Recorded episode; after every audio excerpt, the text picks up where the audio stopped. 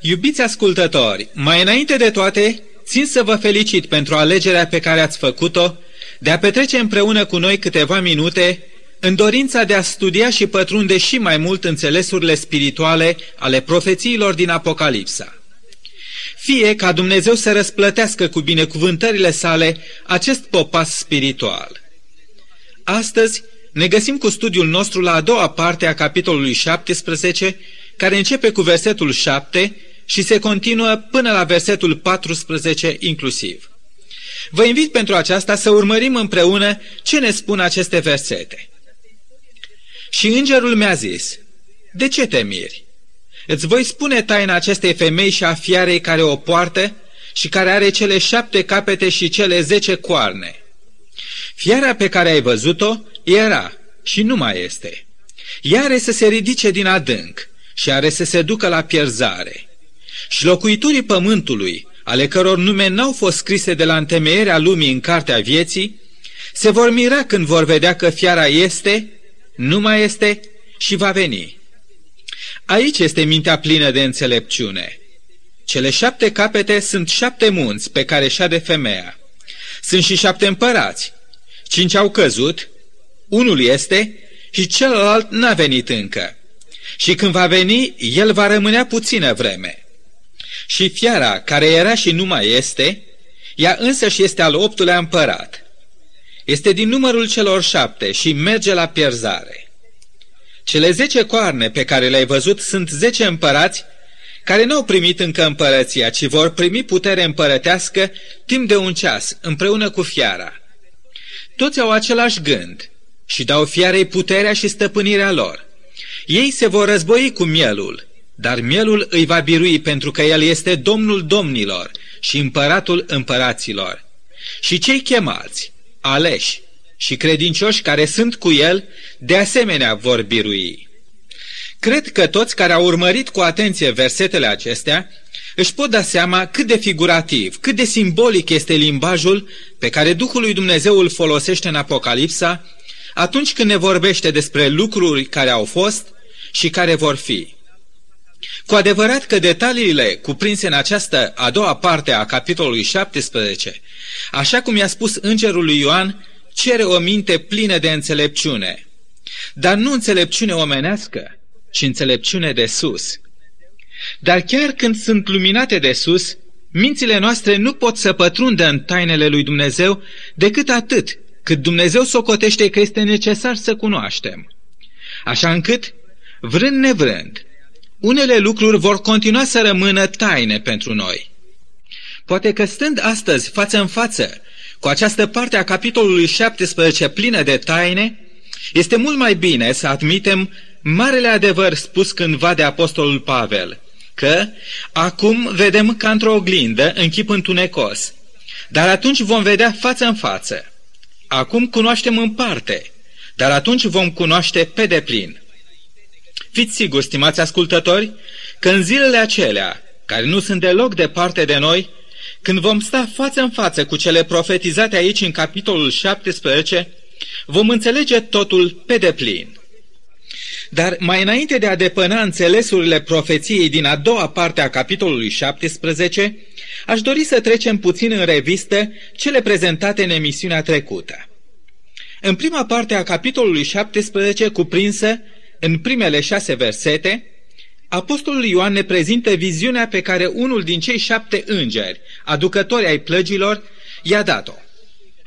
În partea a doua, cuprinsă în versetele citite azi, avem explicația îngerului referitoare la acea viziune a Babilonului.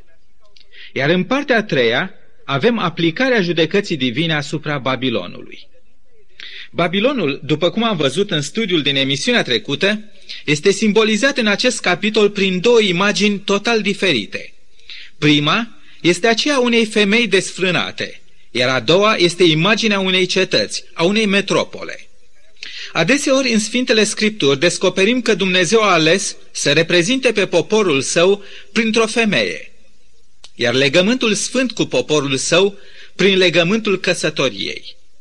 În scrierile prorocilor Vechiului Testament, soția Marelui Jehova, Domnul, care a jurat lui Dumnezeu credincioșie, este înlocuită în Noul Testament cu biserica creștină, cu mireasa Domnului Hristos. O expresie care apare foarte frecvent pe paginile Apocalipsei.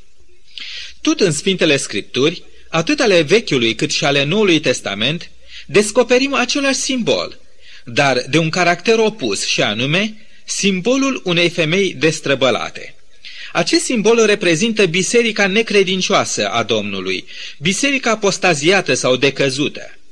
Asemenea unei femei măritate care a dat uitării pe bărbatul ei legitim și care în mod deliberat alege să desfrâneze cu alți oameni, tot așa este considerată și biserica sa apostaziată, formată din toate bisericile creștine, care, deși poartă numele lui Isus, i-au întors în realitate spatele și se dedă la idolatrie, necredincioșie față de legea sa, trăire în păcat și în prietenie cu lumea.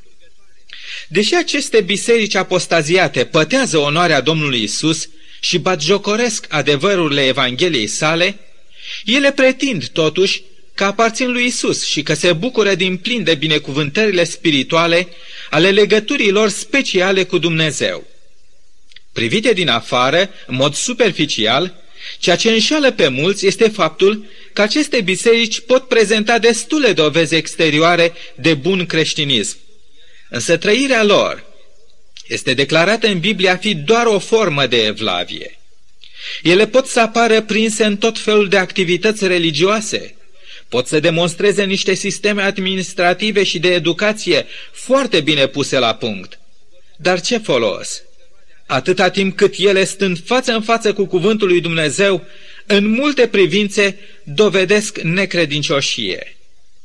Bisericilor creștine apostaziate, numite în Apocalipsa cu un singur termen, Babilon, nu le plac adevărurile sfinte și clare ale Sfintelor Scripturi, drept pentru care ele le-au neglijat sau le-au dat la o parte.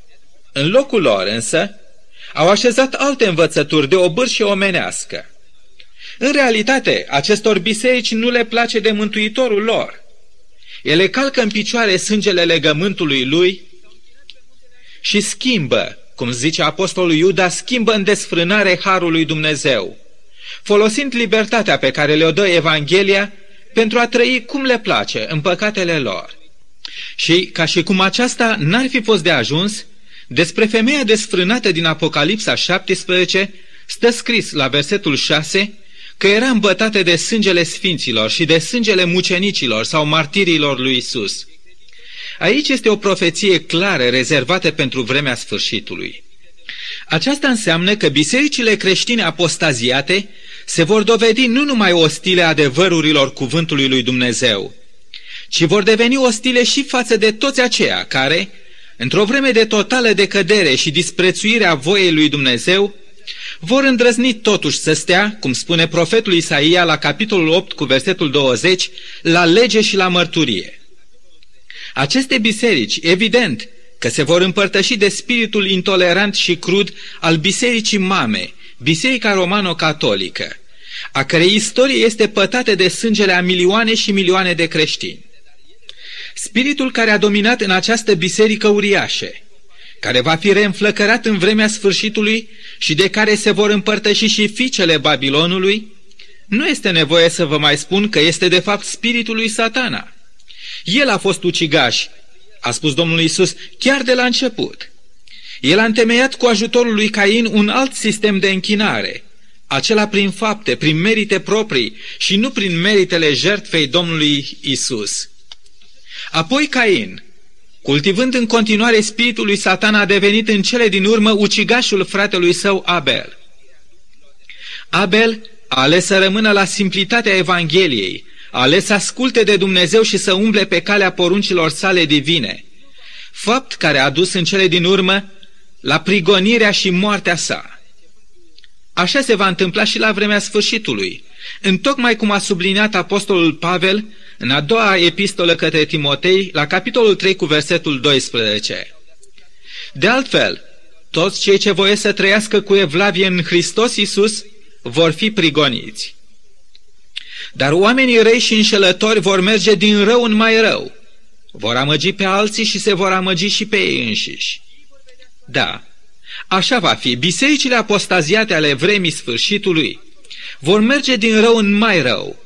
Vor da la moarte pe cei credincioși și vor împlini prin purtarea lor criminală cuvintele spuse de Isus în Evanghelia după Matei, capitolul 24 cu versetul 9. Atunci vă vor da să fiți chinuiți și vă vor omorâ și veți fi urâți de toate neamurile pentru numele meu. Despre Cain, primul ucigaș, mai citim că după ce a ucis pe fratele său Abel, a fugit de fața Domnului și a zidit o cetate. Spiritul crimei și spiritul cetății a caracterizat pe toți urmașii lui Cain. Același spirit a fost dat pe față și după potop, de Nimrod, marele răzvrătit contra lui Dumnezeu. El este atât ctitorul spiritual al Babilonului de mai târziu, cât și al Babilonului spiritual al vremii sfârșitului. Spiritul idolatriei, răzvrătirii față de cuvântul lui Dumnezeu și al persecuției, va fi semnul distinctiv prin care papalitatea și fiicele ei, celelalte biserici protestante apostaziate, vor zidi Babilonul spiritual al zilelor din urmă. În capitolul 17, exact în ultimul verset, cuvântul spune că femeia pe care ai văzut-o este cetatea cea mare. Nu e nimic ciudat în această analogie. Tot în Apocalipsa și adevărata biserica Domnului Isus este descrisă prin același simbol. Numai că mireasa Domnului Hristos nu este Babilon, ci noul Ierusalim, care are să se pogoare de sus de la Dumnezeu și despre care Apostolul Pavel spune în Galateni, capitolul 4, cu versetul 26, că Ierusalimul de sus este mama noastră. Scopul final al lui Dumnezeu cu această planetă, care a căzut cândva în păcat și pentru a cărei salvare el a sacrificat viața propriului său fiu, este ca, tocmai pe această planetă, Dumnezeu să-și întemeieze împărăția sa. Dar tot aici, pe această planetă, și diavolul este total interesat să-și așeze împărăția sa. Și el va încerca să-și realizeze visul atât cu ajutorul femeii, cât și cu ajutorul fiarei. După cum Dumnezeu dorește prin biserica sa de pe pământ să lărgească din ce în ce mai mult granițele împărăției sale, tot așa și satana, prin femeia lui, vrea să aducă tot pământul sub stăpânirea sa, făcând din Babilon astfel centrul pământului, metropola lumii. Când acea cetate a Babilonului zilelor din urmă va începe să persecute pe adevărații creștini, atunci ea a atins punctul cel mai de jos al decăderii ei și a atins totodată marginile răbdării lui Dumnezeu. Tocmai de aceea, înainte de a fi cu totul prea târziu și înainte de a coborâ asupra Babilonului urgiile sale, Dumnezeu, prin solii săi, va striga tuturor celor sinceri și temători de el, care se mai găsesc încă în Babilon. Ieșiți, ieșiți din ea poporul meu, ca să nu fiți părtași la păcatele ei și să nu fiți loviți cu urgiile ei. A doua parte a capitolului 17 am văzut că se ocupă în special cu fiara, peste care ședea femeia desfrânată. Evident, femeia este aliatul și unealta de seamă a fiarei. Dar cine este fiara? În emisiunea trecută am identificat corect fiara cu satana. Desigur că nu satana în persoană. Satana niciodată nu a preferat să lucreze de unul singur. El întotdeauna s-a folosit de oameni și de toate evenimentele sau împrejurările istoriei pentru a-și ajunge ținta. El este fiara care a fost văzută de apostolul Ioan la capitolul 11 ca ieșind din adânc și care da să lupte împotriva celor doi martori, împotriva cuvântului Vechiului și Noului Testament, pe care avea să-i biruie și să-i omoare.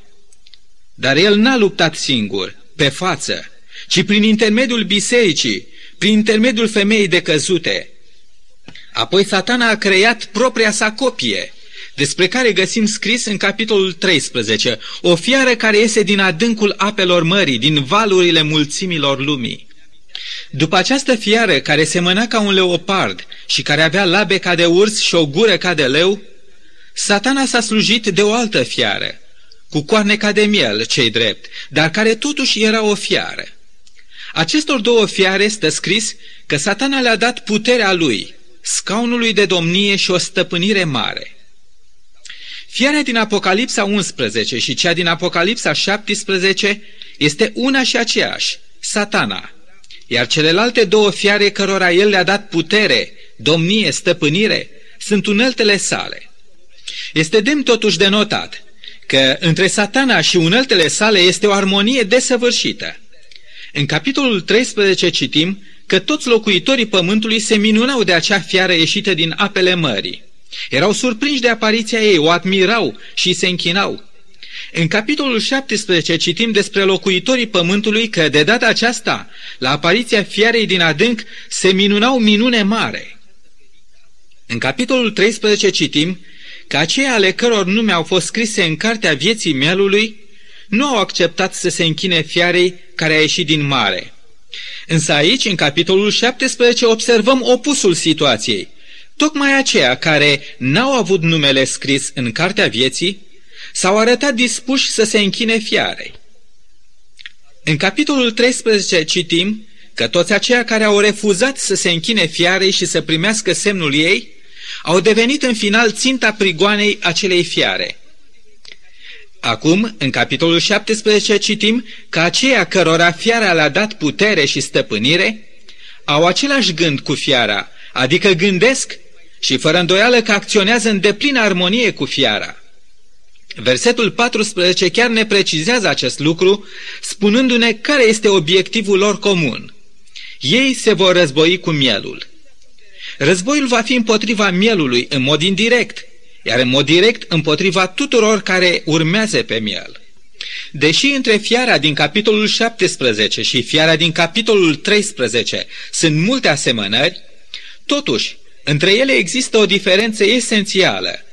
Fiara din capitolul 17 este sursa existenței, puterii, domniei, trufiei, stăpânirii, cruzimii și hulelor fiarei din capitolul 13.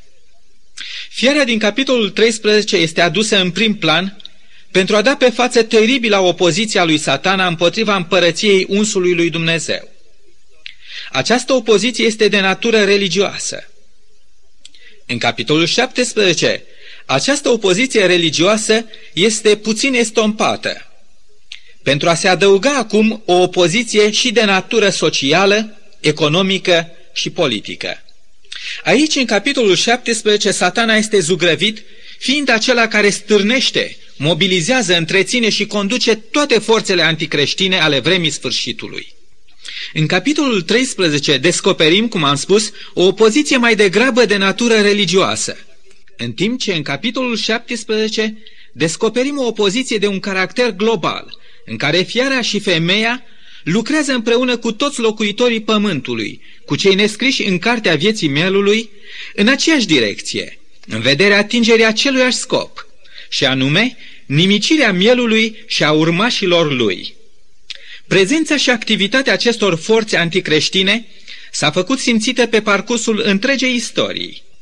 Pentru că fiara din capitolul 17 are șapte capete, care sunt șapte munți și care la rândul lor sunt șapte împărați, unii comentatori au căutat să identifice în istoria lumii aceste șapte împărății sau imperii care pe parcursul istoriei au dat pe față, în modul cel mai vădit, împotrivire față de Dumnezeu.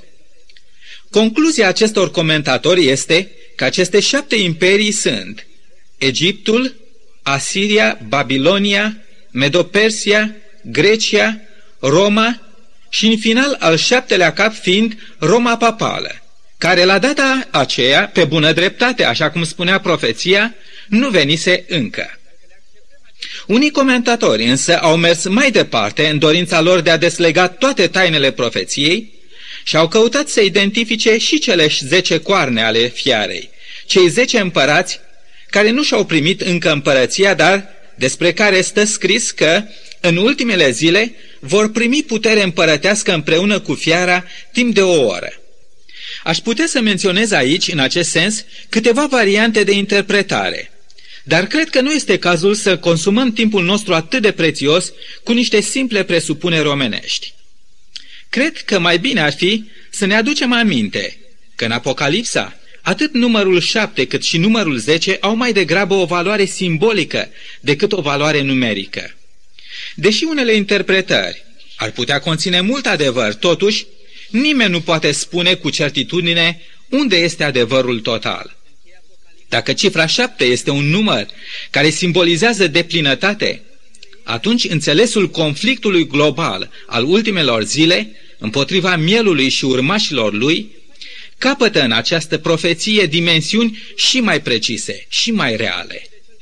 Iar dacă ne aducem aminte că 10 este numărul simbolic care reprezintă omenescul, societatea umană, lumea necreștină, atunci și acest număr poate să ne sugereze cât de populară va fi împotrivirea întregului pământ față de Isus. În acele zile toată lumea va fi de partea fiarei și femeii.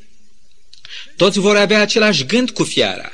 Toți se vor așeza în linie de bătaie contra lui Isus, încercând cea mai disperată și mai irațională luptă, aceea de a nemici pe miel. Dar cuvântul spune clar că mielul, pentru că este Domnul domnilor și împăratul împăraților, nu va fi biruit, ci el va fi biruitorul. Fiara nu va lupta singură și nici mielul nu va lupta singur. Cei chemați, aleși și credincioși care sunt cu Isus, vor lupta alături de miel și vor birui și ei. Curând, foarte curând, lumea se va așeza pe linia de bătaie. Curând, poporul lui Dumnezeu va ieși în fața întregei lumi. Iubite prieten, de partea cui vei sta atunci? De partea cui vei lupta în acele zile? Dacă dorești să fii unul din aceia care vor purta laurii biruinței, atunci te invit cu această ocazie să treci de partea lui Isus, chiar azi. Nu știi dacă nu cumva aceasta este ultima ta ocazie, ultima chemare a cerului pe lângă inima ta. De aceea, nu o refuza. Și tu ești chemat, și tu ești ales de Isus. Chiar dacă unii din chemații și aleșii săi se află astăzi încă în Babilon, el totuși îi iubește și continuă să-i numească poporul meu. El îi cunoaște pe toți pe nume. Da, va veni în curând ziua când el va scoate din Babilon pe toți aleșii săi, întărind și mai mult tabăra sa biruitoare. Prietene drag, dorești cu adevărat să te numeri în acea zi printre biruitorii cu Isus? Atunci nu uita, Isus te așteaptă. El te așteaptă chiar azi. Care este răspunsul tău?